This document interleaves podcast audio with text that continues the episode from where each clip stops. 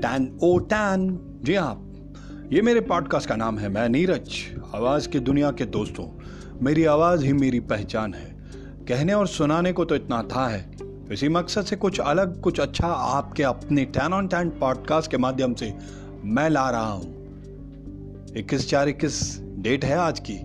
Tan on tan में होगा आप सभी के लिए लर्न फन स्टोरी म्यूज़िक फिल्मी गपशप, वार्तालाप डिस्कशंस और भी बहुत कुछ जो आप और हम सबको लाइफ में हमेशा टैन ऑन टैन बनाए रखेगा। आई होप आप सब लोग बहुत इंजॉय कीजिएगा। सो डियर दोस्तों ऑलवेज कीप स्माइल